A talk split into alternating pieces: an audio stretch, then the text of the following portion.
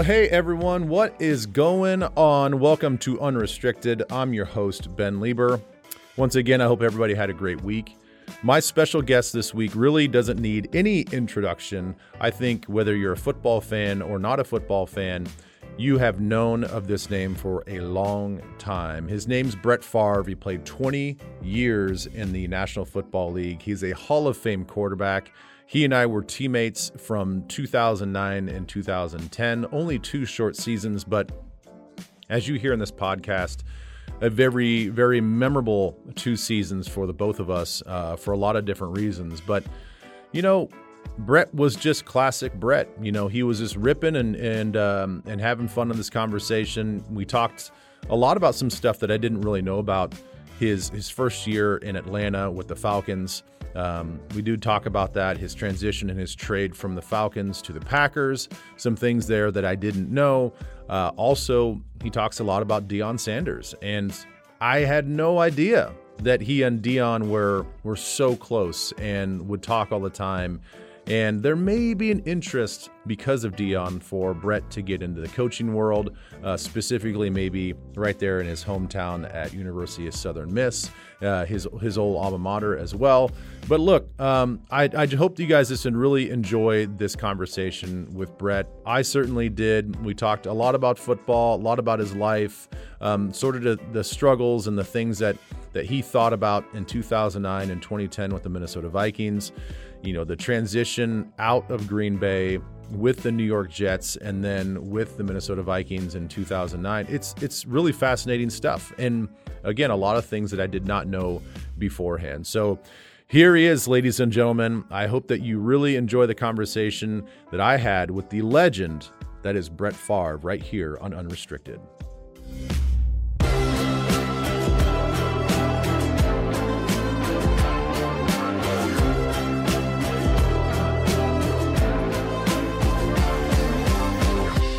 What's up, Brett? Man, how you doing? Good, Ben. Thanks for having me. Long yeah. time no see. Long time no see. Uh, I appreciate you doing this. I know you're obviously a man of busy, busy lifestyle, but um, please tell everybody what you've been up to right now. I mean, I'm I'm figuring that I'm figuring you're watching some football, you're doing a little hunting, which we talked about off air, but um, I know that you enjoyed this hanging out in your land and, and pushing things around. Yeah, which is probably something I'll do today. We got rained out yesterday. Um, as you know, and just said, I just got back from uh, from a, a week long hunting trip. Uh, me and my brother and a couple of couple of guys, the same guys, go every year. We go three or four different places. We we end up killing time, as my wife says. She goes, "You never bring anything home." I'm like, "I'm selective," but we we enjoy ourselves and um, contrary to what most people um, think or believe, I, you know, I, I, have people say all the time, "Oh, you so I know you're such a business." In fact, I just recorded a little congrats to local. They're called Midget Gold. Little Oak Grove is a community I live in, and they're eight nine year olds won like the fourth state championship. I didn't even know they had state championships. I mean, it's you know for that age. Yeah, they won it, and I just recorded the video for them. And the guy that asked me to record it said, "Man, I know you you swamped." And I said, "Really, I'm not. Yeah, I mean, I could be. Yeah, but uh, you know, I'm." I'm I'm not a business guy. I don't I don't want to be. I don't want to be going nine to five. Uh, my property keeps me busy. Yeah, I watch a little football, probably less than what people would assume. I catch bits and pieces. I do a radio show with NFL Sirius Radio. So you would think that I'm inundated with TVs watching. In fact, I was listening to you, uh, I think it was three weeks ago, um, two or three weeks ago. My daughter had a fall beach uh, she plays beach volleyball for Southern Miss, and their their seasons in the spring, but they were they play a fall schedule. They had a, a day tournament in New Orleans, so in between her games, I go listen to the Minnesota game, and it was a hell of a game. And I was listening to you on the sideline. Uh, I was I'd go from the car, I'd go back. And that, that's I'm trying to think who it was. I think we won, but it was. Was it the Chargers game? No.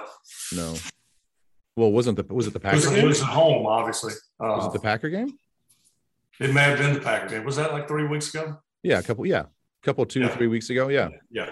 I, I- you think I'd remember it was Packer game, but I just remember, you know, I, I'd go run out in the car and and it's like, okay, how much has changed as the tides turned? And yeah, it, you know, it was back and forth, but, uh, but we, we got the victory. So, uh, that was probably about as much football as I like kind of immersed myself in at one particular time. Like I didn't watch any of the Monday night game, which it sounds like it was a disaster with the weather last night. Yeah. Um, you obviously, you, I mean, you're, you're working it, which would kind of be fun, I think. Sideline. I It is fun. It is work. Yeah, it's it's you know I don't know. I mean, it's all perspective, right? I mean, is it work? Yes, it's work. The good news is, is you don't have to do it. And when you don't have to do something but choose to do it, Yeah, it's a little more enjoy, enjoyable. it is. Yeah, it is a little more enjoyable. But you know, I look at the guys on the field. I'm like, well, that's that's real work. I'm just talking into a microphone. That's that ain't shit, you know. So, um, but it, it keeps me busy and it's fun. You know, I the thing that I like, I think the most about it is you still feel that connectivity of to a to a team, you know, versus just being like, you know, if you're just a, a casual fan or if you're an analyst for the NFL, you're like you're kind of wa- you're watching a ton of tape and you're watching a lot of games, but you don't have that emotional connection. And and to be like tied into the team where you're like, you know, you really, really want them to succeed and you're you kind of feel all the losses too. I like that. You know, it kind of makes you feel like, look, I look, I don't want to be a player anymore. I don't. I certainly don't don't have the desire to put all the time in to be a coach. So this is kind of like the next best thing to feel connected without uh, you know grinding away every day working with the team. Yeah, I'm sort of the same way with, that radio show. It's like uh, my my good buddy Jon Gruden, when before he went back into coaching.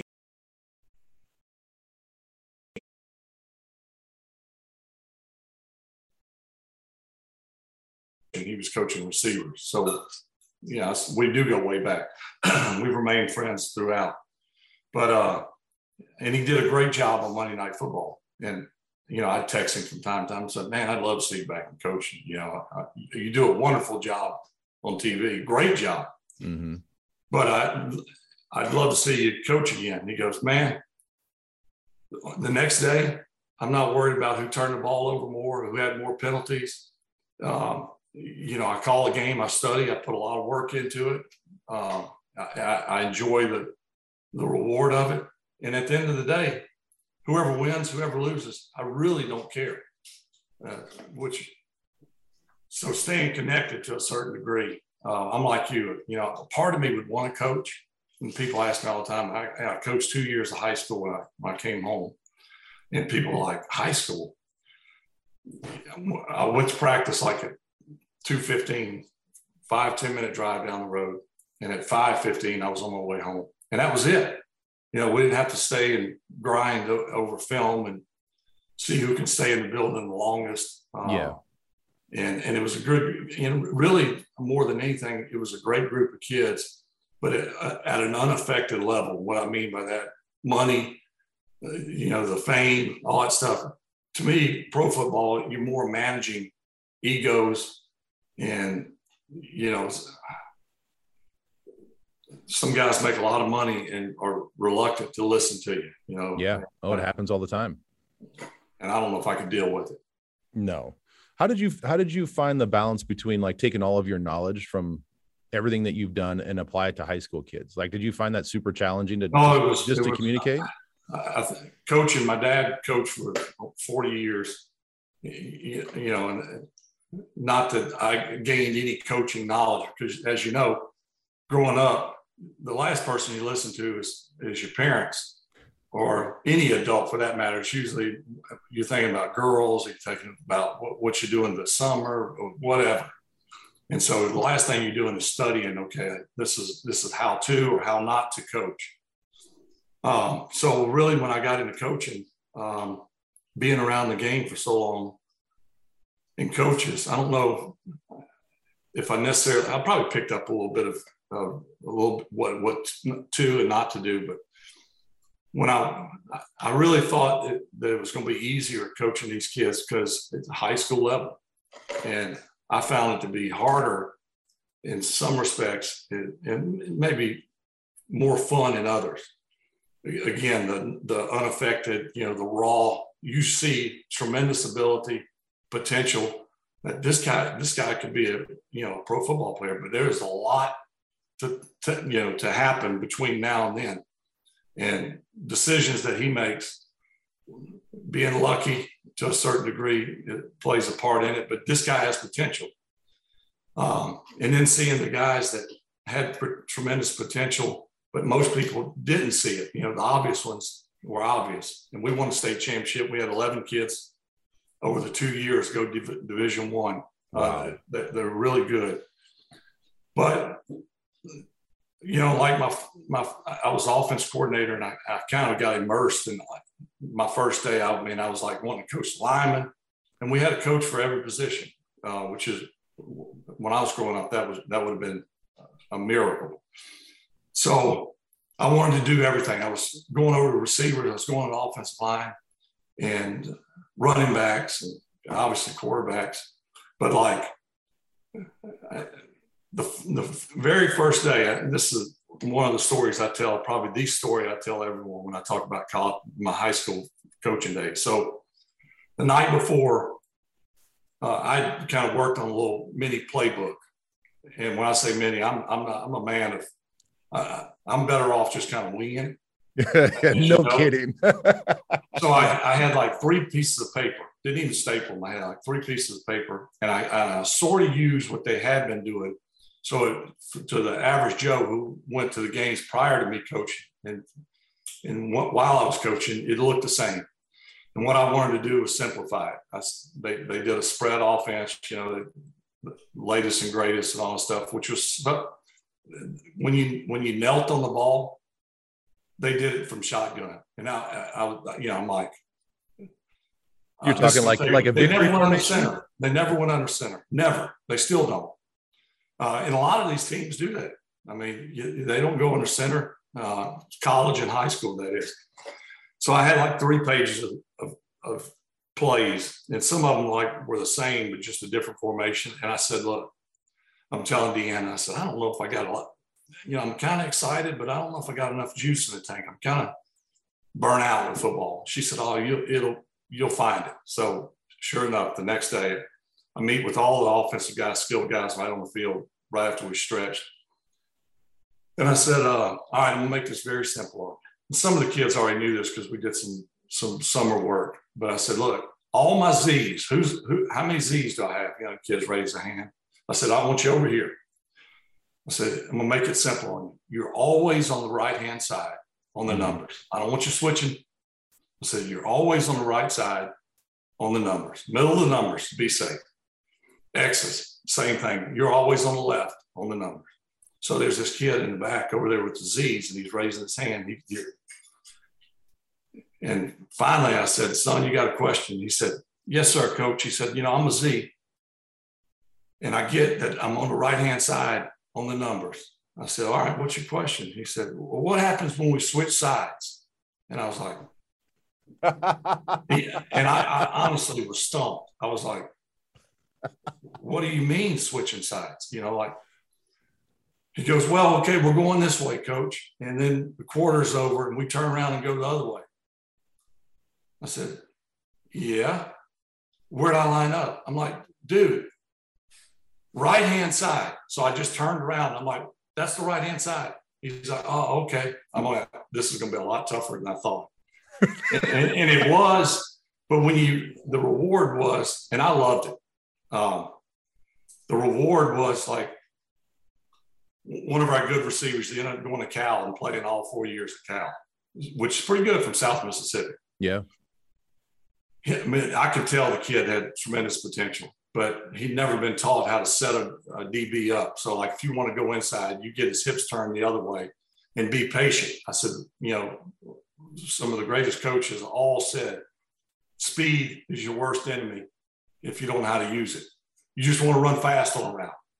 Mm-hmm. Rather than be Steve Largent or great route runners who set guys up and get them turned around, you just want to run in there. And and it, it was like beating a dead horse. And then finally you see it happen. And it was like, yes. And they come over, you know, they give you a big hug. Coach, I did it. You know, you don't get that really in pro football. You don't, in some cases, you don't get in college. So um, I, I loved it. But to, to your question, I feel like that there's so much knowledge up in my head. And I don't, I don't, I don't ever think that uh, if I don't coach, that I'm wasting it all. But I do think about that sometimes. Like, in order to expand and, and teach these kids, I have to move up to the next level at least. Maybe not so much pro. Mm-hmm. Now, that being said, would I coach college? I don't know. I mean, I, I don't. I like my free time. I like to kind of you know wing it. Yeah. So you know, I've, I've said this to Southern Miss is about nine miles down the road. And uh, of course, that's where I played. Uh, we're, we're just, we've kind of just gone. We went from when I played, we beat Florida State, we beat Alabama, we beat Auburn, all in the same year. We beat Louisville, we beat Virginia, Virginia Tech, we beat all these Memphis teams that now are like way bigger and better than us. And right. We can't, you know, I'm like, I feel like I could help. So if I ever did coach, it would be a Southern Miss. And, yeah. You know, will, will that happen? I don't know, but but I but I feel like you know, as as the the level of talent goes up the ladder again, not pro, you can expand a little bit. You can you can be a little more creative with your playbook and, and the stuff that I have. High school, you only have a couple hours with them.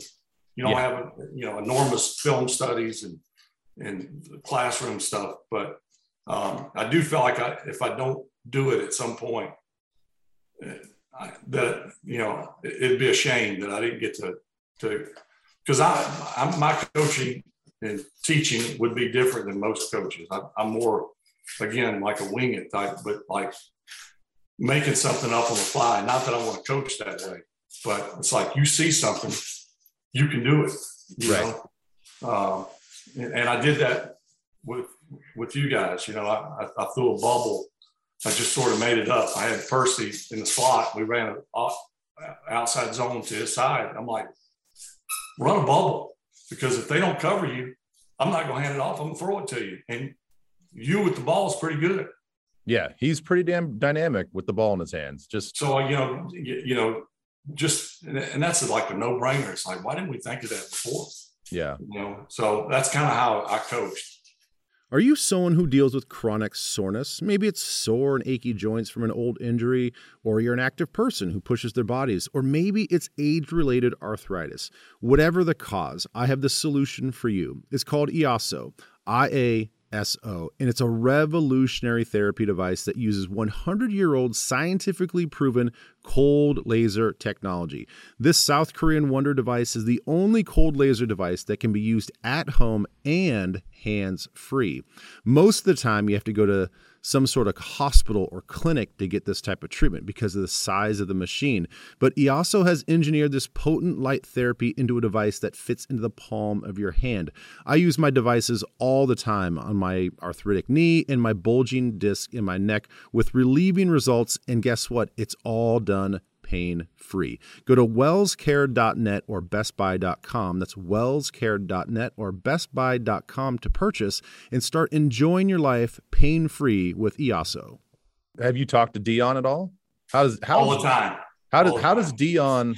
I don't know how he manages his time being a head coach at Jackson State, which they just won their conference title. Um, I still see him doing some stuff on NFL Network, I believe. How, he's doing commercials. He's doing commercials. I mean, there's got to be a way that you could you could be involved, not even as a head coach, but even as just like a, you know, even if you're the quarterback coach or OC. If, uh, if, if dude, if Deion can do it like that, I'm sure they'd give you that grace as well as like, yeah, I'm gonna put in, I'm gonna put in about five hours today. I'm gonna be good. It's funny you you mentioned Deion. So he and I, I didn't play, but I was on the Atlanta team my rookie year. Deion was right in the in the, I mean, the thick of prime time. Mm-hmm. Uh, more so with just everything he was doing. He, like right after football practice, a helicopter would pick him up. And by the time I got home, he was still in second in the World Series, you know? So I got to witness it uh, as it was happening. But Deion and I have remained friends. He, he, for whatever reason, took me under his wing from day one. So when he got the job or was getting the job, uh, I was basically recruiting his son to come play quarterback at Southern Miss. Came on a recruiting trip.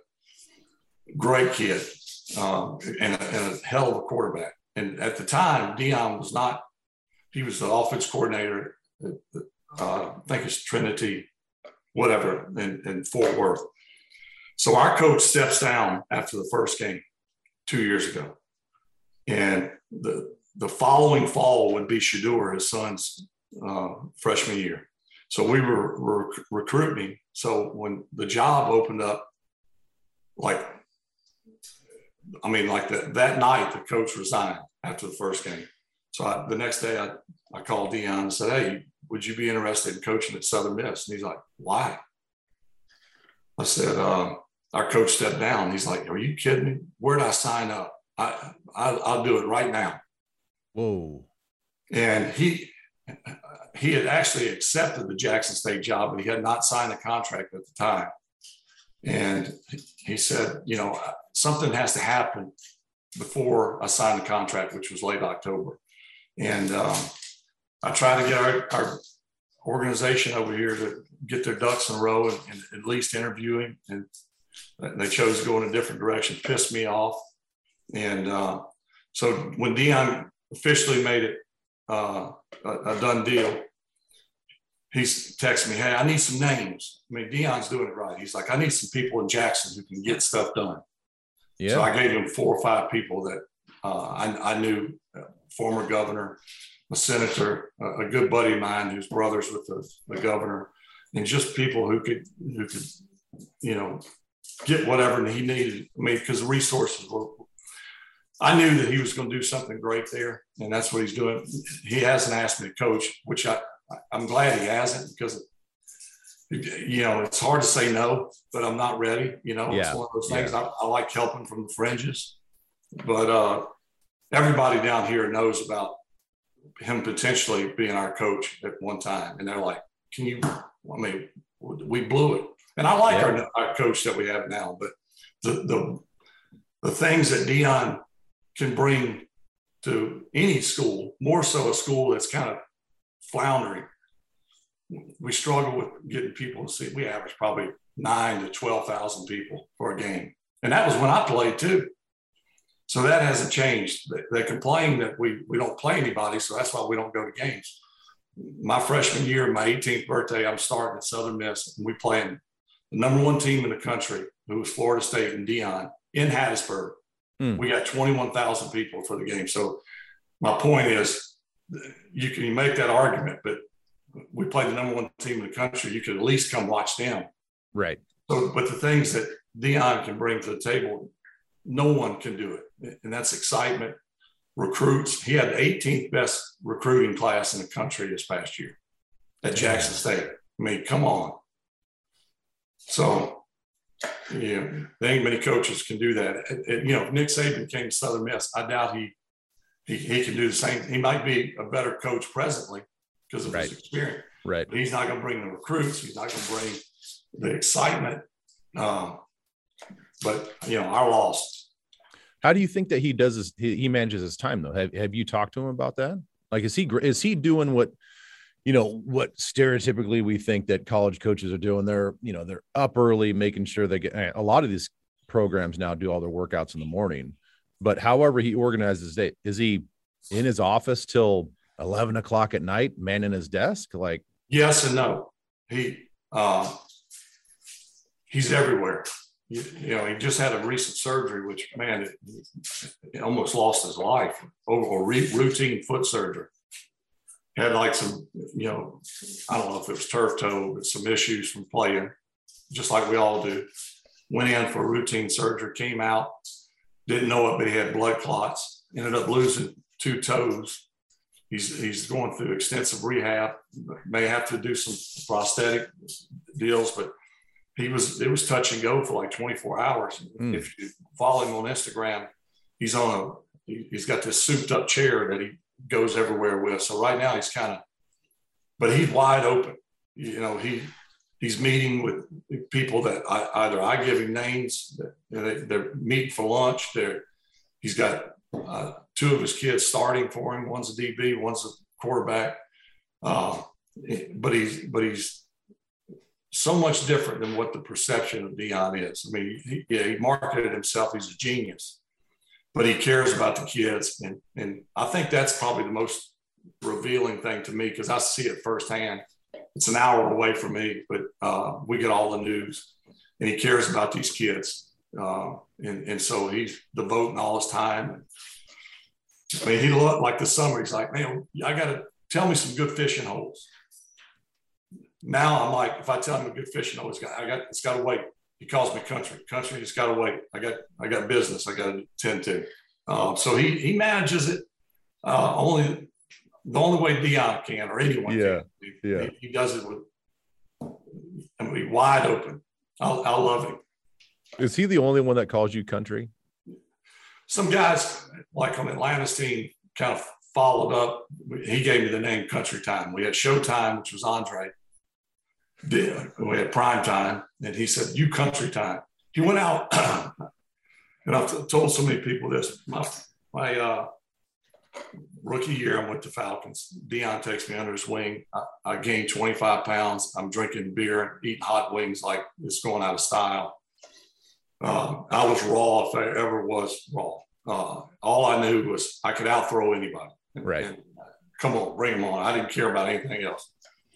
Deion was like, Country, I'm going to take you and get you some clothes. The flannel shirt and the blue jeans just ain't going to cut it. So he took me and bought me this whole like just wardrobe of clothes, jewelry, shoes, dress jewelry. shoes, Wait a minute, jewelry, watches, and and, and uh, like bracelets. And the only thing that I wore, and he, he laughs about this this day, the only thing that I wore was some like blue, uh, sound like Elvis, blue suede shoes that uh, that kind of went with my jeans. Those those suits sat in my closet for like 15 years never were worn. I didn't know how to tie a tie. Uh, still don't. Come on. No. And he said, you know,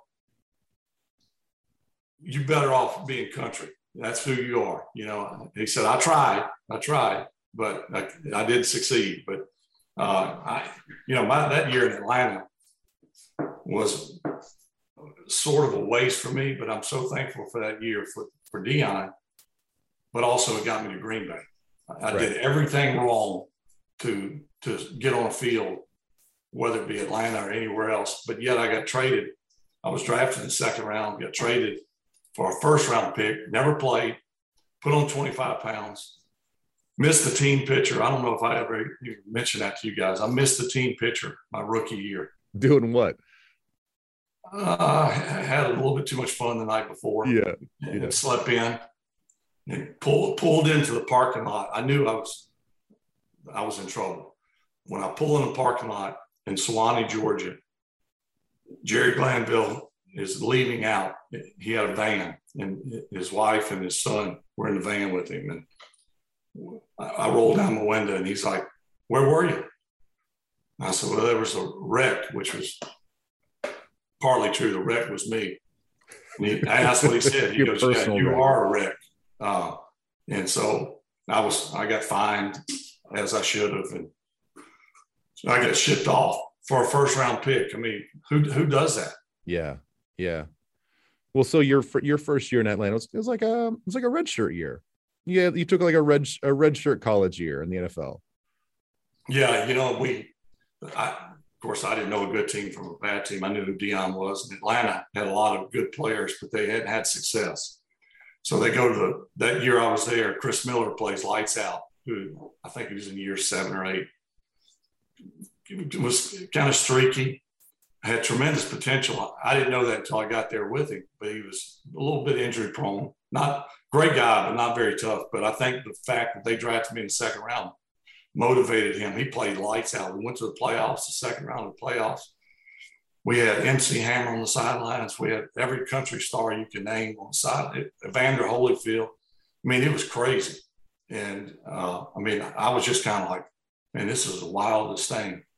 and we get off the team bus at, at the away hotel, and no one could get off until Jerry with his bodyguards mm. escorted him up to the elevator and up to his room. It's like no one cares, Jerry. They, they want to see. Yeah. They want to yeah. see Andre. Um, but it was a it was a I wouldn't change it for anything because we know the end result. Um, yeah. My the greatest thing about Atlanta was it got me to Green Bay. Uh, I wouldn't recommend choosing the path that I did because most of the time it, it's the opposite. You get yeah. shipped off somewhere else and you never heard of again. Yeah, that's that's right. And the thing is, it was really out of your control. I mean, you got you got traded. It's not like they came they came to you in the locker room like, hey, what do you think about this? And you're like, ah, I'm gonna, you know, thumbs up or thumbs down. No, you're just gone. Yeah, you know, and that was.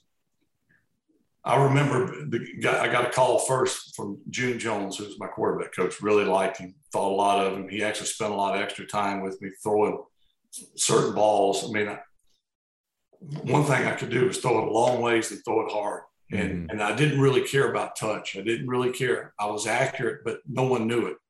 I could throw a touch ball, but I knew that throwing a rocket ball that would bounce off someone's face mask got more attention. Right. Uh, which which is stupid, but I would I'd be more apt to throw, even though I knew the slant in the coverage you don't want to knock him down, but you want to you want to give him something you can catch. I would just boom, it bounce off the helmet, go 30 yards. People like, holy shit. And that, you know, I kind of got a kick out of that. Well, I, I, certainly wasn't helping myself to get on the field. Right.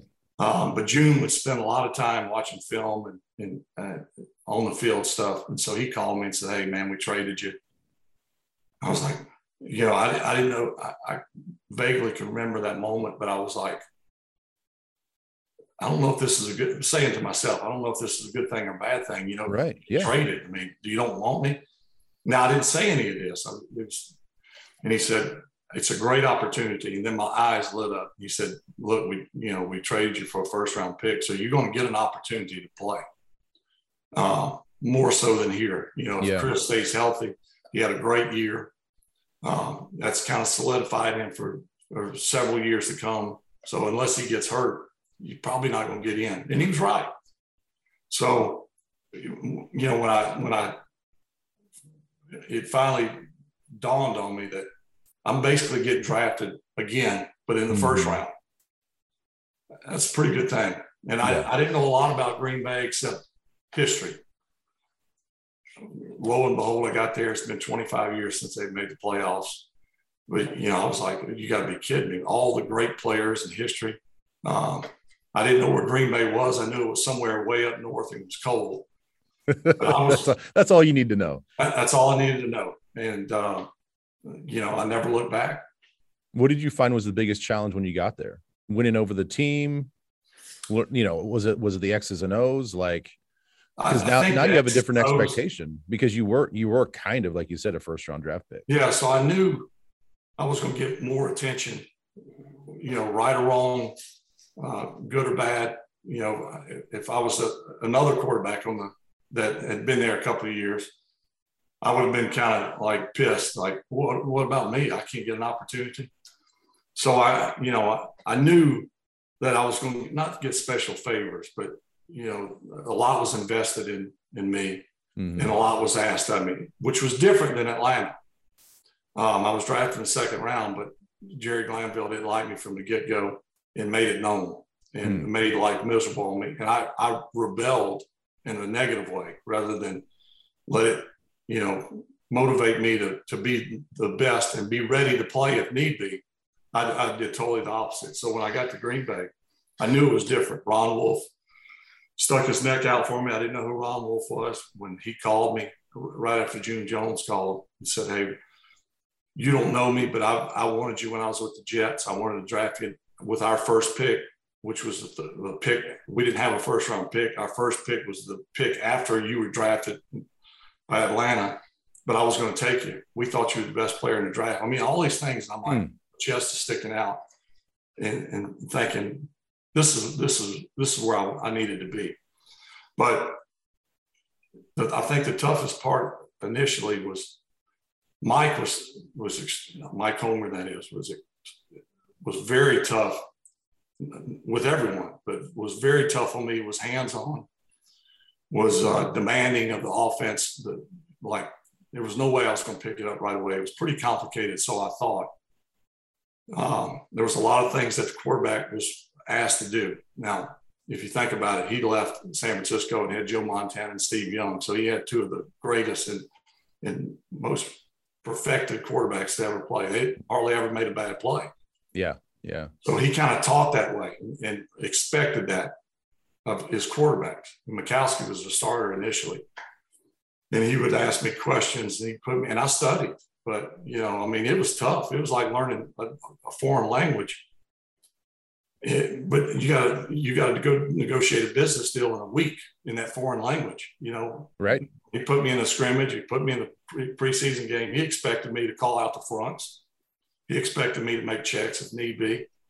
The verbiage was ridiculous. You know, 16 words, brown left tight close, Z right, sprint right solid, Z quick drag was a one man route. I, all it was was that was a one man route. It was a goal line play, and it was. I always use that as an example because the only two people who did anything was me and Sterling. He he came in motion, went right to the pylon. I spread it out, threw it to him. I'm like, can't we shorten that like Sterling pylon? so that that was the toughest thing was the verbiage yeah. and the the, uh, the fact that the offense was pretty complicated. Yeah. Well, you know, and I I love talking to quarterbacks about this stuff. I talked to Rich Gannon on this podcast a few weeks ago, and he's I asked him to kind of do the same thing, like, hey, could you, you know, just give me a huddle call? And he kind of did something very similar. I was like, well, you guys know this. We have a call that's just over two. You know, our, yeah. our base cover two, that's all we say. You guys have 16 words as a defensive player. We have two. And that, tell, that tells us everything. Like it's just, it's funny how the details can be so different. Like, oh, when we say over, obviously you just, you're going to play in an over front. Right. We play, we, we say cover two. We know everybody playing two coverage. Like we know exactly where every corner is going to be, where they're supposed to line up against whatever 16 word call that you guys had. It doesn't matter what you guys line up in. We know how to adjust and just cover two. It's that simple. Yeah, not playing against you guys. I mean, you, we knew what you were doing. Well, I know that, and it sucked because you knew. We even talked yeah, but about you still that. had to. You still had to execute, and I think. Yeah, but you but you knew how to manipulate us, and that's the thing that drove me crazy. That when we played base cover two, which you know is going to be you know 30 40 percent of the game, it's not unless we really really disguised now you messed us up sometimes if you guys went tempo and stuff like that we couldn't we couldn't roll our safeties around but if you got a, a sense that we were in cover two um you of all of them i mean aaron did it to a certain extent but you you stupid bastard like you'd look you'd look one way and just like watch us as linebackers and safeties just kind of shuffle over and read your eyes and then you just go right back to the other side and hit the seam and we told yeah. our coaches like well he, they you guys knew that we were driven by quarterback eyes in cover two. And so you would just manipulate our eyes the whole time and we're like but we're doing what you guys want us to do. Like ah just just keep just keep we got to get our we got to get our pass rush there. I'm like the guy's just messing with us man. And it sucks. Well yes and no. I mean i think if if we looked at the one loss record that i had against you guys when you were there in greenway when y'all were really good ej jared Pat and Kevin, Antoine, good defense, man, really good defense. Um, not a, not unlike Peanut, Urlacher, Lance mm. Briggs, Mike Brown. Uh, what was the D lineman? Uh, Tommie. Uh, oh, Harris. Yeah, he, he, was a Warren Sapp guy until he got mm-hmm. hurt.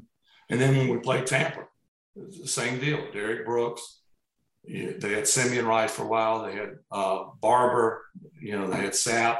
They had Booger McFarland. They had Lynch. Same thought process and scheme. You, know, you, I'm sure Monte uh, Kiffin said, "Look, I don't care if they know what we're doing. We're going to be re- we're going to be really sound, and can the quarterback be patient with uh, you know with a pressure that he's never seen before by four guys. Mm-hmm. And when we played you guys in Minnesota, I mean, it was ridiculous. I mean, you, I didn't have a whole lot of time to manipulate.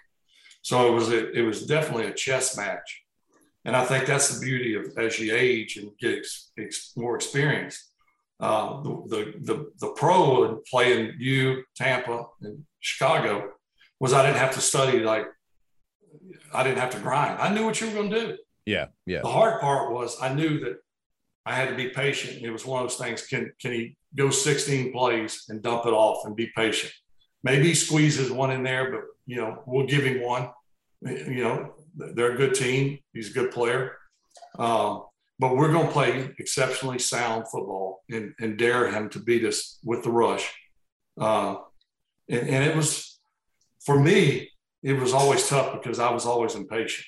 And, right. Uh, you know, as I, I think I wish I would have been as patient in year two, three, four, five, six as I was, or more creative or experienced. Of course, who, who doesn't think that?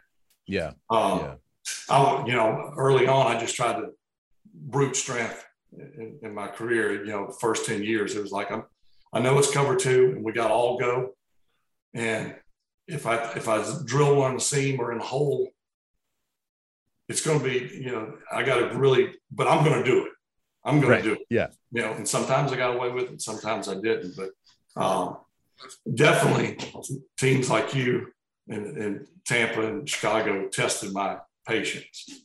Yeah. Well, it's it I know it I know it did work out for us at times, but it was in some of those critical moments it's like come on man like we got we got to come up with something else because this is just this is too this is too predictable and you guys could knowing what the mic has to do and cover and cover two, running the running that middle of the field with that number three receiver. Like there was just so much about it that we're like, obviously we know what we're supposed to do, but every team in the league knows how to how to screw over cover two. And so it was only really frustrating in some of those critical moments, you know, money downs, third downs, and stuff like that. And and they just kind of get flustered, like, I'll just play cover two. Like, why are we playing cover two right now on a money down? Like they know we're gonna be in cover two. Like that's they're just gonna dump it off. And if anything, we we have to be really clean about making tackles. So I like the system.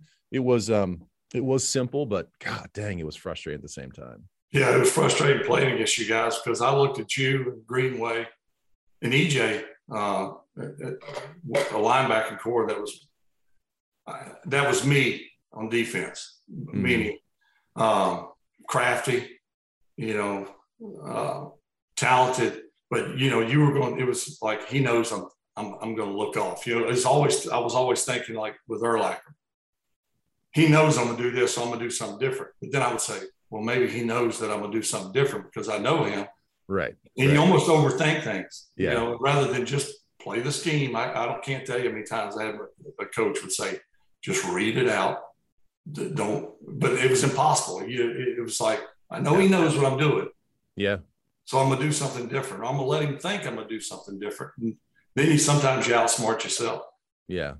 We are supported by my buddy Pat Kelly and his insurance business, Wexford Harbor Insurance. They've been my insurance provider for years, and I can't recommend them enough. I used to be with one of those uh, big box companies, and I just thought all insurance was relatively the same, but it's not.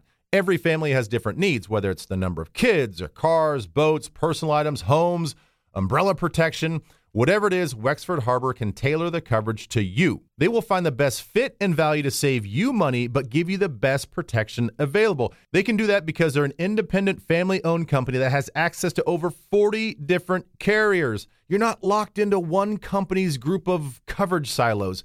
Pat and his partner, Scott Michael Bust, will optimize and craft a personalized insurance package for you and your family. With over 50 years of experience between the two of them, they will give you the attention, service, and value you deserve. And their reach is far and wide, people. They service Minnesota, Iowa, Wisconsin, Colorado, and for you snowbirds, Arizona and Florida. Check them out at wexford-harbor.com slash unrestricted. That's wexford-harbor, H-A-R-B-O-U-R H A R B O U R dot com slash unrestricted. And you can email them at info at wexford harbor dot com. You know, you, you just brought up that I think still like like London Fletcher's not getting a lot of respect right now with with the Hall of Fame, which I think is just ridiculous. But Lance Briggs does not get talked about enough, in my opinion. That that dude was a straight. Oh, he was a stud. When you turn uh, when you put on the film and you're like, yeah, there's Urlacher doing things, and like Urlacher was really good about being opportunistic. Like he was always good about at the right time he'd punch the ball out or get interception. Like he was he was a splash play machine. I get that, but Briggs, that dude brought it every single play, man. Yeah, every uh, play. he should be in the Hall of Fame. Uh, he, he almost scared me more. I think with with Urlacher, he was like he could make a pick playing cover 2 mm-hmm. down the mm-hmm. middle, like any safety or better than any safety. And you were like, he, like they, we played him my last game as a Packer. We played him in Chicago. We actually went to the championship game and lost to the Giants, but they were, it was like Christmas Day or the day before. It's colder than hell. And they were, and I, again, when they were not playing cover two, it was either three or some type of uh, weak or strong dog. And I knew it was a, it was a weak dog and he was cross trapping. I had a slot to the left and I knew, and I had to try to squeeze it into, I don't know who it was in the slot, but just say a guy like Percy. And uh, that was my hot. And uh, as soon as I throw it, he reaches out and he, he, I knew he what he was doing. I mean, they, they kind of cheated and he knew that I knew. Yeah. But yeah, he got his hand on it, went like 70 for a touchdown. And, and it was like, I didn't get surprised. Yeah. I mean, I knew he was capable of doing that, but I really thought I could beat him. That's the type of stuff he was good at. He wasn't a real physical guy. Uh, you know, if you got blocks, blockers on him, but, but, if you got blockers on Briggs, it was a different story. Mm-hmm. Yeah, maybe Briggs couldn't cover the middle of the field like Urlacher, but he did everything. Oh, he was. You, are right. He he was legit. He Unfortunately, was. at least up to this point, he played on the same field with Urlacher. I know. So one gets all the attention, the other doesn't. Yeah, and that's why I specifically brought him up because I think it's I think it's unfair that you know if you if you looked at if you kind of put up the the blank faces and just put the numbers and or or if you even ask the players, ask the play, uh, ask the offensive players, ask the guys that do cross film work, you know, guys in our division that are you know we're watching their defense as well, and then like who's the guys that stand out, and like well yeah. he's one of those guys that he gets no attention or not not the attention he deserves. And he's right. a hell he's a hell of a football player for a really long time. Oh, I agree. I agree. I yeah. definitely agree. So um, you know, I'd be remiss if I didn't ask you about the 2009 the 10 season. Obviously, you're you're very aware of of like our team at the time before you even joined it, but was there truth before 2009 happened? So we were told the rumors were in 2008 during training camp when you were when you went to the Jets that because of, of Darrell Bevell that there was a good chance that you were going to join the team in 2008 and and we and we were prepared. We were we were kind of told like shit this could happen. And then it didn't happen and then you, you joined us the next year. Like how much truth was that to, in 2008 that you caught you possibly could have joined the team? Uh, it was it was very true. It had i had my say, or Darrell had his say, uh, we were close friends, had been friends for a long time. So we talked all the time, whether I was still with Green Bay or, or whatever. We just talked. Not most of it wasn't about football, but when, as I say, the shit hit the fan in Green Bay, and mm-hmm. I knew I w- wasn't coming back there. It was how do I get to Minnesota? I mean, I wanted to play in an offense that was familiar I wanted to play in an offense or a team that had a shot at Green Bay for you know for obvious reasons. But the Green Bay Packer organization knew the same thing, and you know you know so in some respects they held all the cards. Like you know you can come back here, and I I was told this: you can come back here and compete for the job, or you can be traded, or you can just retire. And I said, well, I want to be traded within the, the division. That ain't gonna happen. Right. So, according to them, uh, there was two teams: Tampa Bay and um, the Jets. And so, I knew in order for me to get to Minnesota, I had to leave and go somewhere. And I didn't know how that was going to play out. You know what? What I, I, I knew I was running out of years. Mm-hmm. And and so would a team trade me? Would it would I if I retire, would they cut me loose?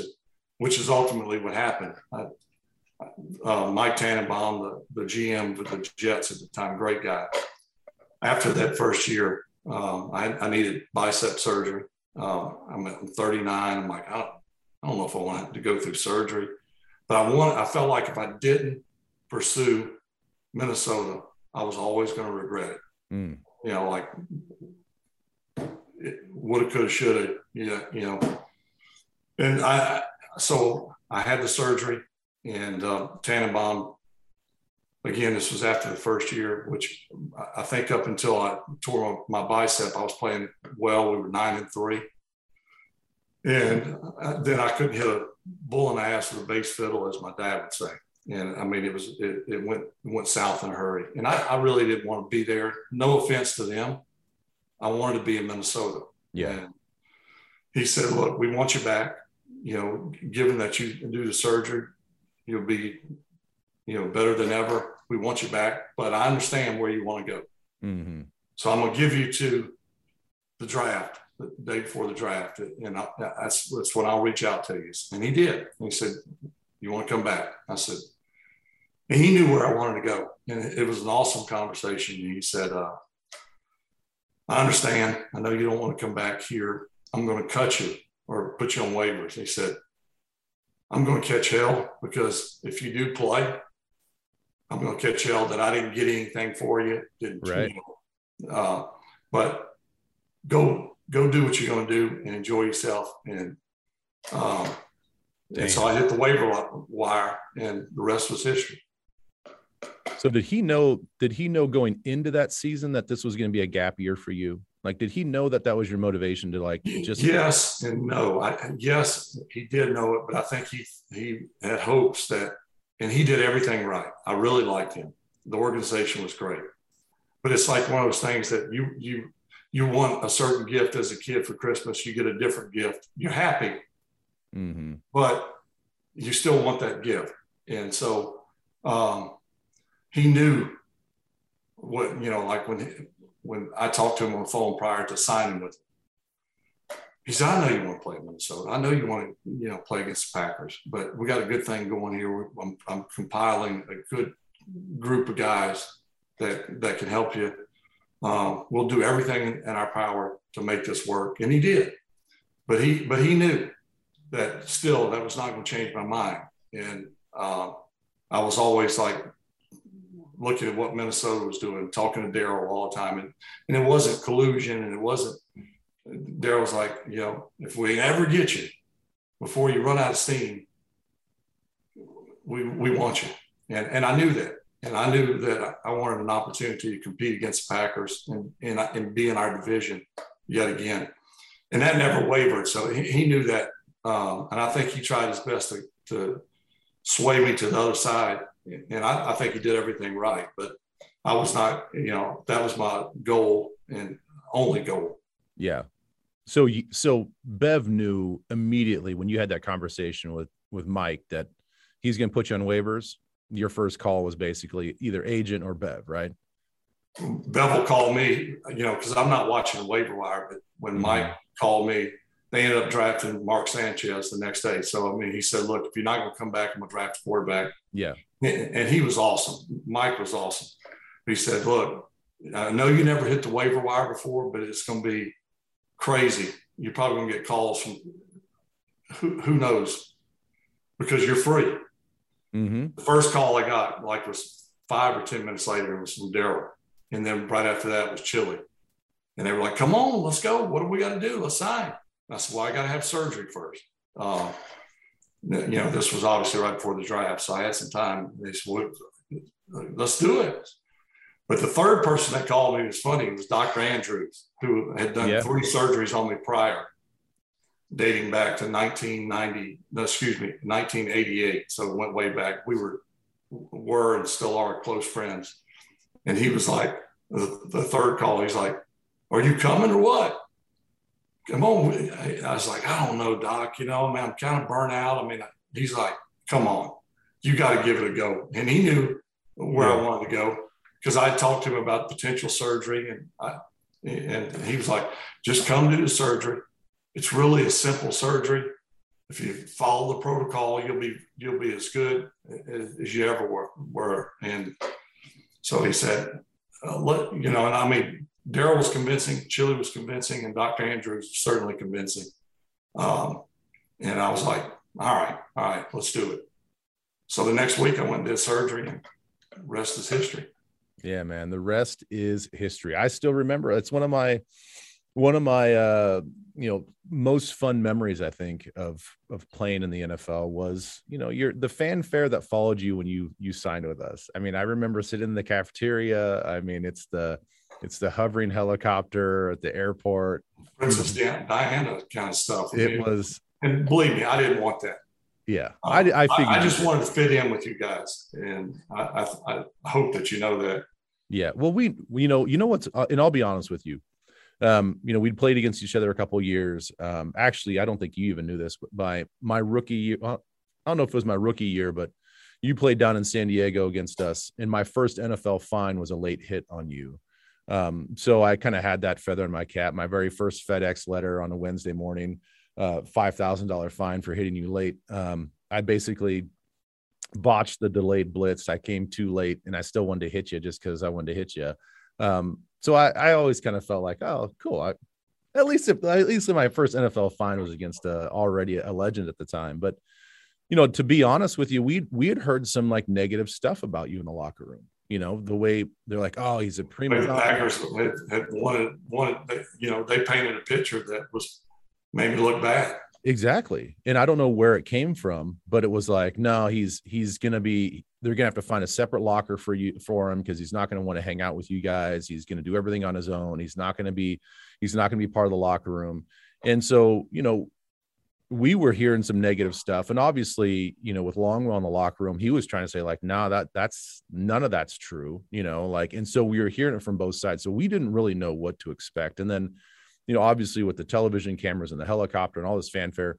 But then you came in and, you know, you, you and I were locker mates and, and locker neighbors. And like right from the very get go, I'm like, well, this guy's not exactly who everybody said he was. Like he's, he, he jumped right in the locker room. You were obviously very charismatic.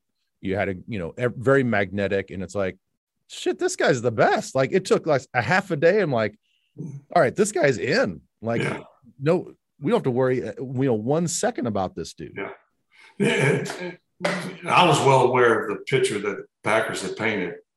And they did this all out because when, when I, I went back there before I was traded, I started training camp uh, 08, right before I go to the Jets. And the fans were outside. We want Brett. They were doing all this stuff. And uh, I had a meeting with Mike uh, McCarthy and Ted Thompson, and it didn't go very well. Mm-hmm. And they're hearing the chants outside the, you know, outside the building. And I mean, it was crazy. There was people like rallies at our house. We, we lived about half a mile from Lambeau. And I knew the fans wanted me back, but I, I was no way going to play for the Packers because of the conversations I had with, with them from the time – we lost the championship game the previous year to to this moment when I was back in training camp, and they didn't want me, but they knew they were stuck. Mm-hmm. Like if I said I'm going to play for you guys, there's nothing they could do because the public perception was we want Brett, and that's so they had to paint a picture when they traded me to make me look bad, and that pissed me off uh, because I tried to get when I left there the, the, the last day, the, the, last thing I said with Mike McCarthy and, and Ted was like, look, just let me go. And I'll say it was a mutual thing. They want to move in a different direction. I have no problems with it. In fact, I thank them for my, you know, for my years and uh, we move on. And, and that would have solved a lot of problems. And they were like, we're not doing that. We'll trade you, but only to these two teams. And so they had to paint a picture that made me look like there was a good reason why they got rid of me. Mm-hmm. And, and, and it was untrue stuff. And, and, you know, you're damned if you do, damned if you don't, if you try to fight them and say, no, I, I am a good teammate. You know, it's like, so I, again, that was another one of the reasons why I chose to keep playing because I, I wanted to change that, that perception. Mm-hmm. The guys that I played with in Green Bay knew, but they couldn't say anything. Right. So uh, it sucked, but in the end, it worked out. Well, isn't that so true though? And that's kind of it's kind of true in life. I mean, you you could get by and have your reputation just be what it is on the field and your production, but you know, ultimately, what you care about is your reputation.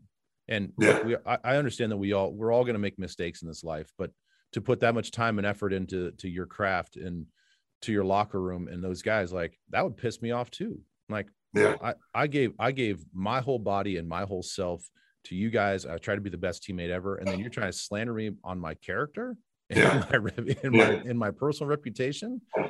I'd want to I'd want to double middle finger them too. Yeah. So I, you know, when I tell people that I wanted to play the Packers, after knowing what we just talked about, you know, they're like, heck, I want to play against them. You know, I mean, I, I had to. One of the things I said with, and me and McCarthy get along great now. Uh, I, I talk to him every so often. It was just, it happened. Yeah. You know, but one of the things that Mike and I, it was a heated discussion, more so him. I was just like, you know, just let me go. Mm-hmm. he's like, I can't do that. And I said, so you're saying I'm, I'm not good enough to play for you, but I'm too good to play against you. Mm. Uh, no, I'm not saying that. I'm like, well, why wouldn't you just let me go? Because you play in our division. I'm like, exactly. Right. You yeah, know? that's a good point. That's a good point. You know, that 2009 season, I, you know, I have, I have a moment in my mind, but I don't want to sway your, your opinion and your memories, but when did you, when did you feel like that our team was a special team that could go all the way. You know, obviously we didn't, I and we came up a little bit short. But was there a, a, specific play or a game in your mind that you're like, yeah, we we got the juice with this team? Well, the first two games to me said a lot, and they, they were they were different in a lot of ways. The first game, you know, I'm playing with Adrian uh, with a you know a run game that probably I never had a consistent run game. Mm-hmm and a, and a running back that's you know tops in the league. I didn't know much about Sidney Rice. Knew a little bit about Bernard Berrian, but again, it was Minnesota at the time. Was, all you thought about and talked about was a run game. Yep. So went through you uh, preseason practice and and uh, I think a couple of games. You don't really know. You you knew what your defense was capable. you guys were all back and you, you kind of knew what you to expect. Um, and, you guys were good, but offensively, really didn't know how it was going to fit in. Uh, was I going to be asked to do a lot or very little? Um, who's going to be a feature receiver? I mean, there was a lot of uh, unanswered questions. So we go to Cleveland and I'm 15 for 17. I tell people this all the time 15 for 17 for like 145 yards and two touchdowns. Adrian had 180 yards rushing. And I remember thinking, this is going to be awesome. You know, when I throw, which I don't need to, mm-hmm. it's going to be easy. And maybe I don't throw a lot of yards. Maybe I don't throw for a lot of touchdowns, but I didn't care. Uh, I said, this is, I can get used to this. The next week, just opposite we had 93 plays offensively, and all 93 counted down to the last one. I got hit almost every play. Justin Smith just Ugh. hit me every play. And lo and behold, I mean, here's our first home game uh, with me at quarterback. It's electric. You want it to go smoothly. The previous week went about as easy as it could go. And I'm thinking, this is going to be good. And I enter the huddle, the last drive, and we're down. Mm-hmm. And, and, not not only down, we need a touchdown. We got to go about 80, 85 yards with no timeouts. It doesn't get much tougher than that. And a lot is expected of me. At least that's that was what I had placed upon me. Like, and here's where they this is where they, you know, one of the reasons they got me. And that's what I'm telling myself. I'm like, that being said, this is next to impossible. You don't go 85 yards with no timeouts against the defense that that day was I think they were they were underappreciated at the time. They got they got their their due later on, but they were good. And I remember getting in the huddle, first play, Anthony Herrera looks over at me and he goes, and you know, he was animated. Yeah. I love Anthony. And he goes, number four, this is why we got you. As if I didn't have enough pressure already. Damn, he said that? Yeah, this is why we got you, dog. This is why we got you. And I was like, yeah, we're going to do this. And I'm thinking, what I'm really thinking is we don't stand a chance. you know, and when I tell people that, they're like, really? I'm like, at, at 39 and all the years of games and experiences I've had, you kind of know what the odds are. And the yeah. odds are not in your favor. Right. And so it can be done. And it was done uh, on that particular drive. But there's a there's much more of a likelihood that it doesn't work out, and you lose the game, than you win in dramatic fashion. So after the game, obviously one of the all-time great wins in, in my career, just based on the circumstances. First home game as a Viking, eh, starting off just looking like we're destined for the Super Bowl against Cleveland, to all of a sudden now polar opposite of the previous week. Yeah didn't have to do anything, quite frankly, didn't even have to throw a pass to every pass you throw that counts. We need it. And so, but after that game, I knew I knew more about our receivers and and and that we were capable of uh, of doing some things in the passing game uh, that maybe none of us thought we could. Yeah. Um, but I think that really the first and the second Packer game which, which, as you know, was like a Super Bowl, both of them. Uh, and they were good. And we we played offensively about as good as we could play. You guys played as good as defensively. You gave up some points and stuff, but they were good. You know, they were very prolific in the passing game. So you know they're going to give up. You're going to give up some. And um, I just wanted to make sure that I didn't make mistakes and, and kept us in the game because I didn't want my excitement and, and hostility right. or whatever to get the best of me. And and so I did that. And after those two games, I really thought, I said, you know, this team has a chance. I mean, we've proven we can win in the big games. We've proven we can win when we're supposed to. Mm-hmm. And I say this all the time, the mark of a good team is the teams that can win the games they're supposed to and win some of the games that they're not supposed to. Yeah. And I knew we had the, the cast, but could we gel together and, and fight for one another? And we did all that. But after those two games, I really thought, you know, we can bend but don't break on defense. And we're opportunistic, just like we were in those games. We got a couple of turnovers. We gave up a few points. Mm-hmm. Offensively, we grinded. You know, Adrian in the first game, he gets a fumble. I mean, Clay Matthews pulls it out of his hands. You know, the tide turns back to them you know, I mean, it, we, there was a little bit of everything early on in the year, but we overcame. And so I knew we we had a chance. Yeah, no that that Greg Lewis back the end zone play that was the play that you alluded to in my mind was that was the play for us as I think as defensive players because we you know you were saying that you didn't know much about our defense and stuff like that but we as defensive players were pretty confident that we were we could be a, pretty damn good defense. So yeah. all we needed was some continuity on offense, and we got this thing rolling. And you know, after that play, you're right. I mean, like Herrera's saying, this we were all thinking on the sidelines. Obviously, you were thinking it in your own head, but that was the moment. Those are the type of moments that like we needed a quarterback and a personality that could put us over the top in those situations. And to me, after that, it was like, yeah. And plus, the Green Bay games mattered because you, you gotta, you know, you gotta win your division, all that stuff. Um, but that was when we are like, shit, man, we get we we stay consistent, we avoid some major injuries, and we're gonna be all right. So let's so then like as we get into uh that last game of the season against the Saints, I know there's been a lot made of Bounty Gate and all that stuff, but did you feel like during the game that they're taking unnecessary hits, or did you feel like it was just a hard physical game? Like, was there a fine line that they were crossing, or no? Yeah, you know, it's uh, it's funny you asked that. Um, I, I, I, I guess the best explanation or description I can give is uh, with with Darren Sharper. And what I mean by that, there were other guys that hit me late. Um, not uncommon, you know. I mean, it happens sometimes, but it was it was over and over again. Mm-hmm didn't really bother me. I don't particularly like it, but what bothered me up until a certain point was that I wasn't getting the flags. I don't want to beg, beg for a flag, but I mean, some were obvious. Yeah. But two, Sharper had two personal foul, roughing the passer. Now I played with Sharper. You played with Sharper, mm-hmm. obviously. I played with him, his, his Yeah. First six or seven years were with me in Green Bay. He was a great safety. He could cover the field. He was a, you know, it's kind of like an Urlacher, long, mm-hmm. rangy. He wasn't a physical guy.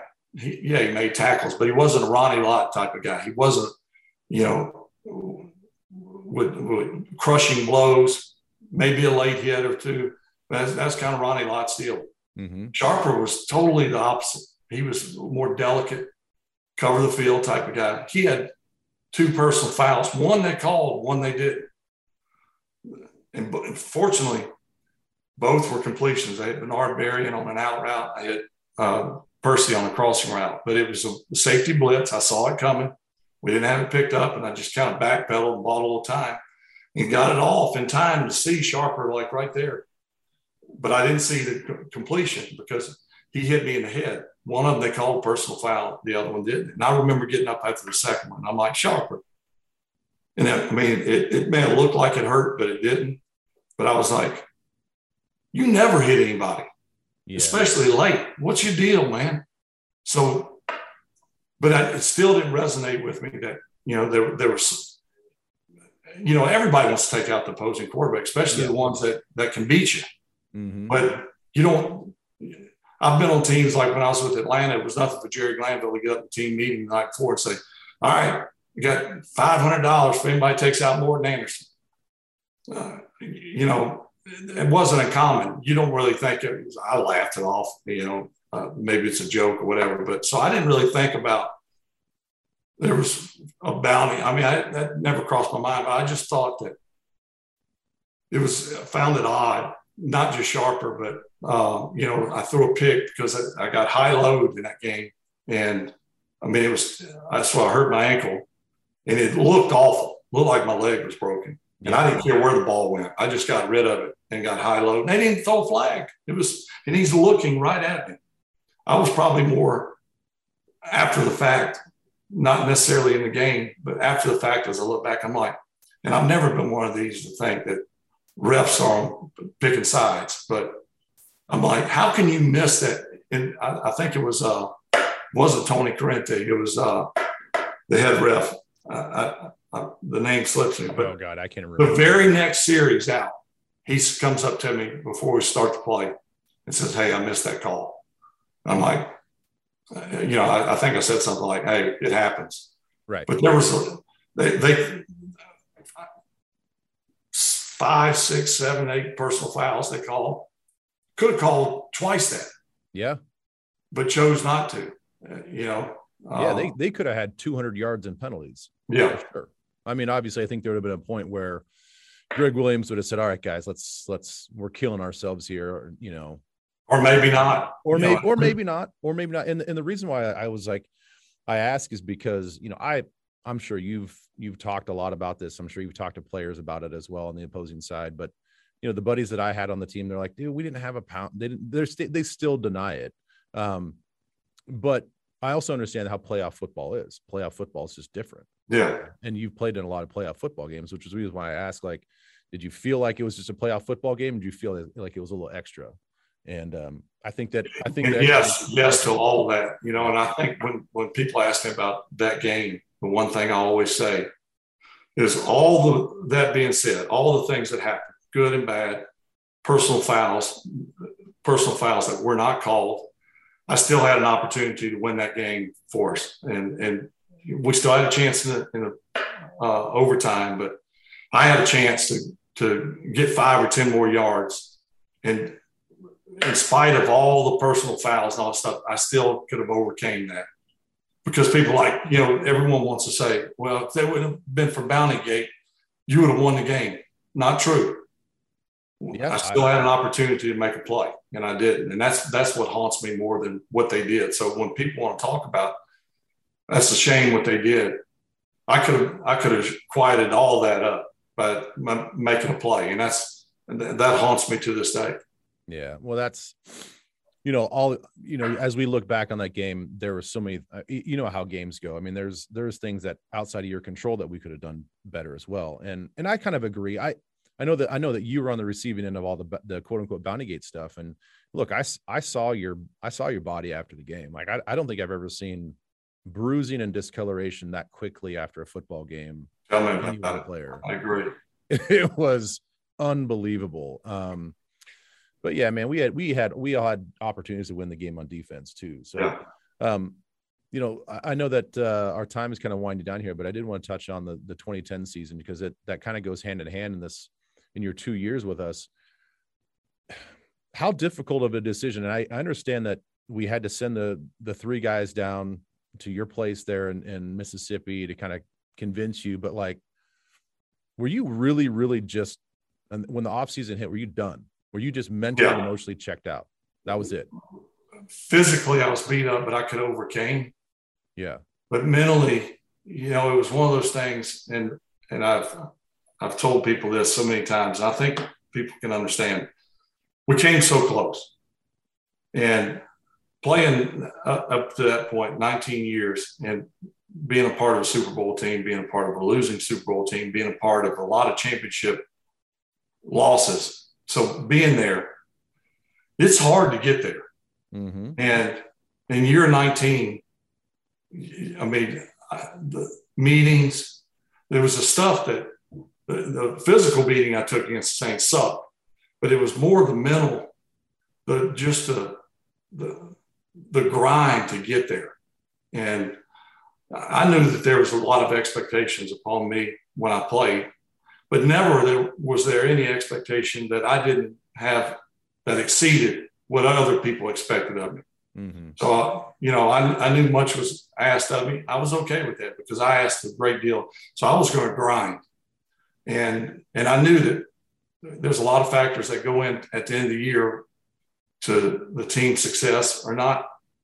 And some I can control, others I can't. And I just didn't know if I, you know, the, it was a it was a tug of war. It was like, okay, we came so close. Uh, I got beat up mentally. I'm shot. But if I don't go back, I'll always wonder had I gone back, would we have won?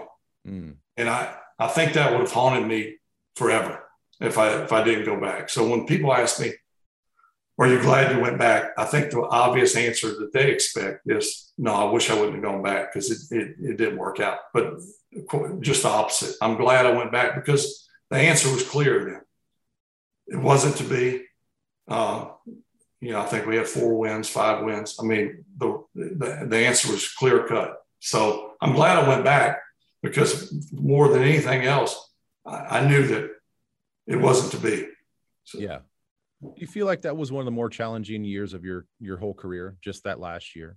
Yeah, no question about it. And physically, every hit I got seemed like it was the hardest hit I've ever gotten. Mm. which you know, you would think in the previous 19 years you could you could say that about a particular season, or I could point to maybe one hit in each year. I mean, I got hit a bunch, but it was like every hit was a crushing blow mm-hmm. get hit in the back with, you know, Bryant McKinnie's guy whiffs him.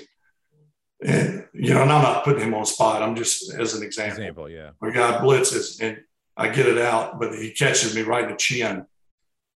Hutch's guy, which is we played in New England. Randy Moss has got a slant to the left on the goal line.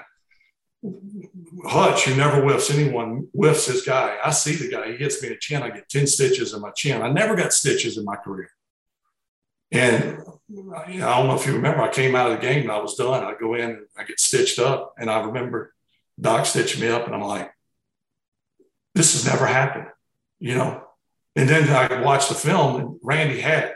And we could have won that game. Yeah. Randy had it and just dropped it. I'm like, it just ain't happening, man.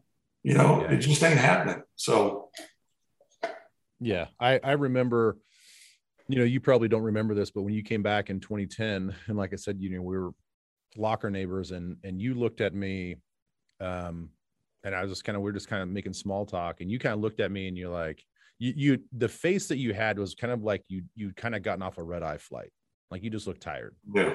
And you're like, man, I don't know if I can do this. And I go, really?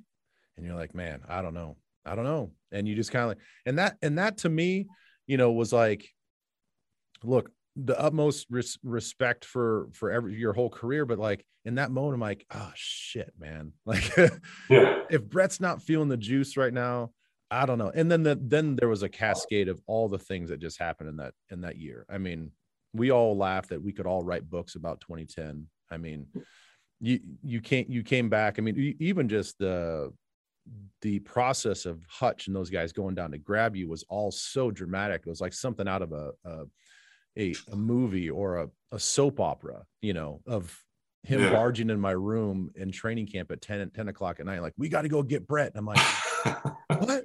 Like, I want to go to bed. Like, what are you talking about? You know? Yeah. It's funny when they showed up at the house, I was sitting in the kitchen and they walk in. Deanna had known that they were coming and uh, a bus, my agent had known they were coming. I didn't know. And we're sitting down on the couch talking to something, and, and they kind of look over my head, you know, like, and I, I'm, I turn and look, and I'm like, oh, no, no. Because I knew. Yeah. I was not, I was going with them, you know. So I had to shift gears right away mentally and say, all right, I got to be all in. And I was, I was, but uh, uh, and, and, another funny story, Rob Brzezinski, at the end of the, the first year, man, great job. He said, I don't want to press it. I'm not going to bother you. We want you back. We can make another run. We got all the pieces in place. And he was right. Mm-hmm. I said, he said, I'm not going to contact you for a few months. He said, I'm not going to be like Green Bay and badger you. Uh, he said, just go. And he, he, he was awesome. He said, just get away Mm-hmm. Don't think about football, and hopefully, you know, you come back. So, like three months later, two or three months later, he uh, he calls me. Hey, man, how's it going? I said, it's going good, Rob. He said, I don't want to push you. We want you back. Same thing I told you at the end of the year. Uh, he said all the right things, and I said, Rob, do me a favor. Whatever you do, do not offer me more money. Now,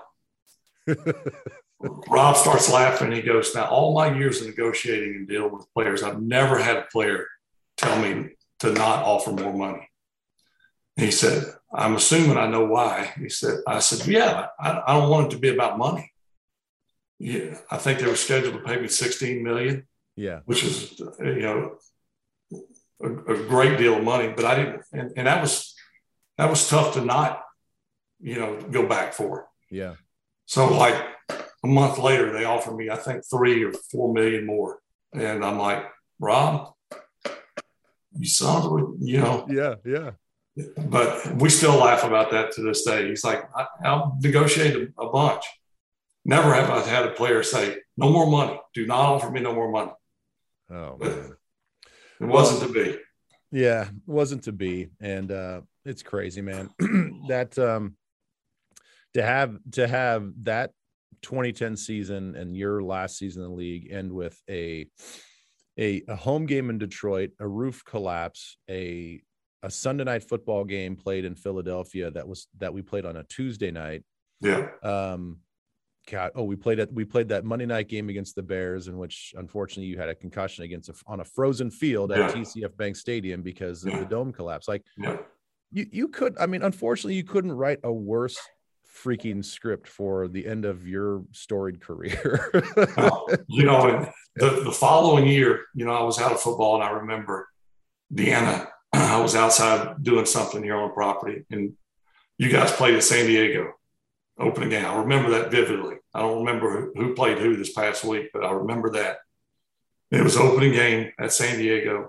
And she said, Hey, the Vikings are on. So I came in and got some lunch. I think Percy or something, maybe open, return to opening kickoff or something for a touchdown. Yeah, that's right. Yeah. Uh, but I remember watching a couple series and I was like,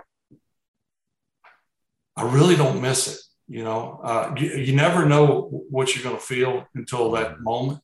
But what I didn't miss is crazy because I, I missed you guys. I missed being in the huddle.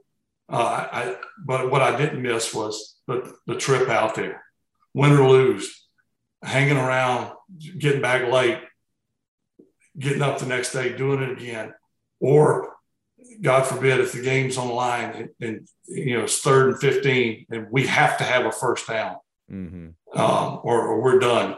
I didn't miss that, you know. I, so I knew that I'd made the right decision. But and when people ask all the time, "Do you miss it?" I, I tell them that same thing. I, I miss the guys, but I don't miss the grind of it. mm-hmm. you know, and I suppose after 20 years, it's to be expected. Yeah, no, I think that's, I think that's the appropriate answer. And obviously, you've taken your lumps. You've got uh, you you're beaten up and battered, and you know, 20 years is a long time, dude. Like, obviously, you have nothing to regret. Um, but you're right. I mean, we I think we all miss the locker room. We all miss the bullshit and we had some fun. We, we had some we had some fun. Everybody has fun. And then when you when you feel like, and I know this is kind of what you're alluding to, when you when you stop uh loving the process of the practice, the grind, all that stuff, then it's time to go. Like you can always get up for a Sunday. Like, yeah, fine, I can get up for a Sunday. But when you stop loving what you do on Monday through Saturday, it's time, man. Yeah. What people don't realize, I think they do, but they don't, is that the games themselves is three hours mm-hmm. a week.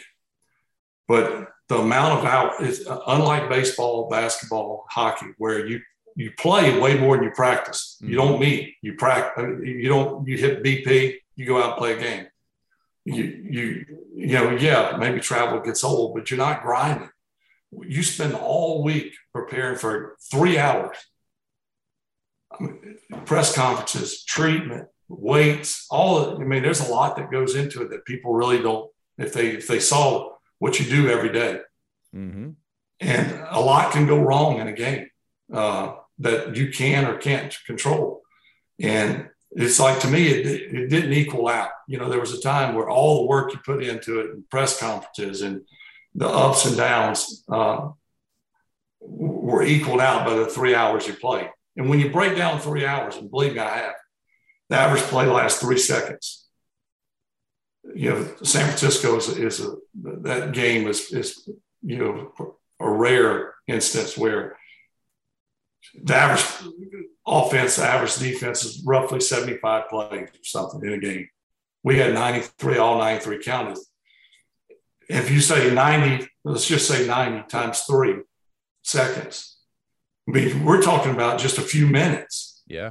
That really matter, where all this stuff goes into it during the week. And, you know, it, it doesn't, when you break it down, like, really, I only, only actually fit. And, and then if you break that down even more for me, uh, the runs, I just hand off and I'm doing nothing. So really, a minute or two really matter. Right. Yeah. I'm like, crap, man. I don't, I don't know if I got it in me to for two minutes. Yeah. No, it's a that's a great way to put it. And and think about this: how many how many guys' careers when you look at let's just say take take baseball. Baseball, you take you know you playing 100 and what 62 games a season. We play 16 now. They play 17. That's without playoffs. If you go on a four or five game slide, like if you go in a in a baseball sense, you go into a slump for four or five games. In baseball, it's not a big, not a big deal in baseball. Four or five games, whatever. Yeah. I've got I've got a hundred hundred and some more. You yeah. a four or five game slide in the NFL. They'll replace you. They'll replace you. You're, you're done. You might your career might be over, you know, in a, in a third of a season. So yeah. Anyway, it's nuts. But hey, man, um, I know we kind of went over on a time here, so dude, it's good to see you, man. Yeah, you too, Ben. Up. Good to catch up. Thanks. Love doing, doing it. I'm glad you asked. We'll do yeah. it again. Yeah, you uh, you keep keep doing your thing. Get healthy. I know uh, we were kind of talking off air. You kind of dealing with a, a few things here and there, but um, football, you know, football right. and old they don't they don't go they don't go well together. Yeah, well, get right, man. Uh, All right, man. You nice, as always. Nice talking with you. You too. See ya. Well, that's going to do it for us here at Unrestricted. And man, man, oh man, what a fun conversation. And I'm I know that you guys are probably maybe cussing me out a little bit because you're like, Ben, you left so much stuff on the table. You, sh- you should have asked this or you should have went down this road. I know that, but I didn't have a ton of time. And as you can tell, he's a great conversation. He tells great stories, and um, I really could have talked to him for you know six or seven hours i feel like of, of all the the questions i had some of the details that i wanted to get into. But nonetheless i hope you guys really enjoyed the conversation with brett. I certainly did. I want to thank him for his time. I also want to thank you guys as fans. I've had more and more people reach out you know via my my website at benleber.com or on the apple podcast platform. Just with suggestions, some feedback about potential guests coming up. And and yes, as this podcast goes and grows, I do hope to to add more more guests that maybe I don't know personally. And um, and there have certainly been some interesting suggestions. So thank you guys for caring enough about this podcast to reach out to me, taking the time to reach out to me, and um, and thank you guys so much for all the five star ratings. Please keep those things coming. And I want to thank my sponsors. I want to thank Iaso and Wells Care. Uh, everybody at Wells Care in South Korea for trusting me with their product.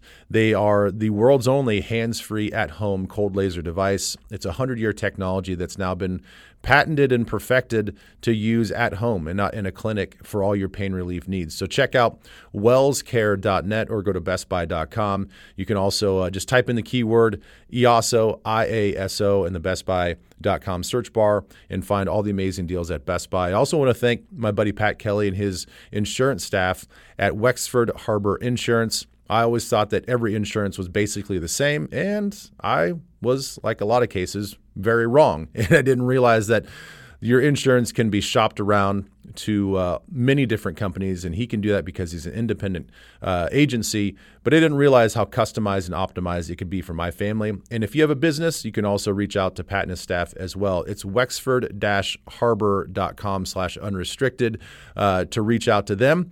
And that'll do it. Thank you, thank you everybody for listening and for supporting, and I'll talk to you guys next week. Bye.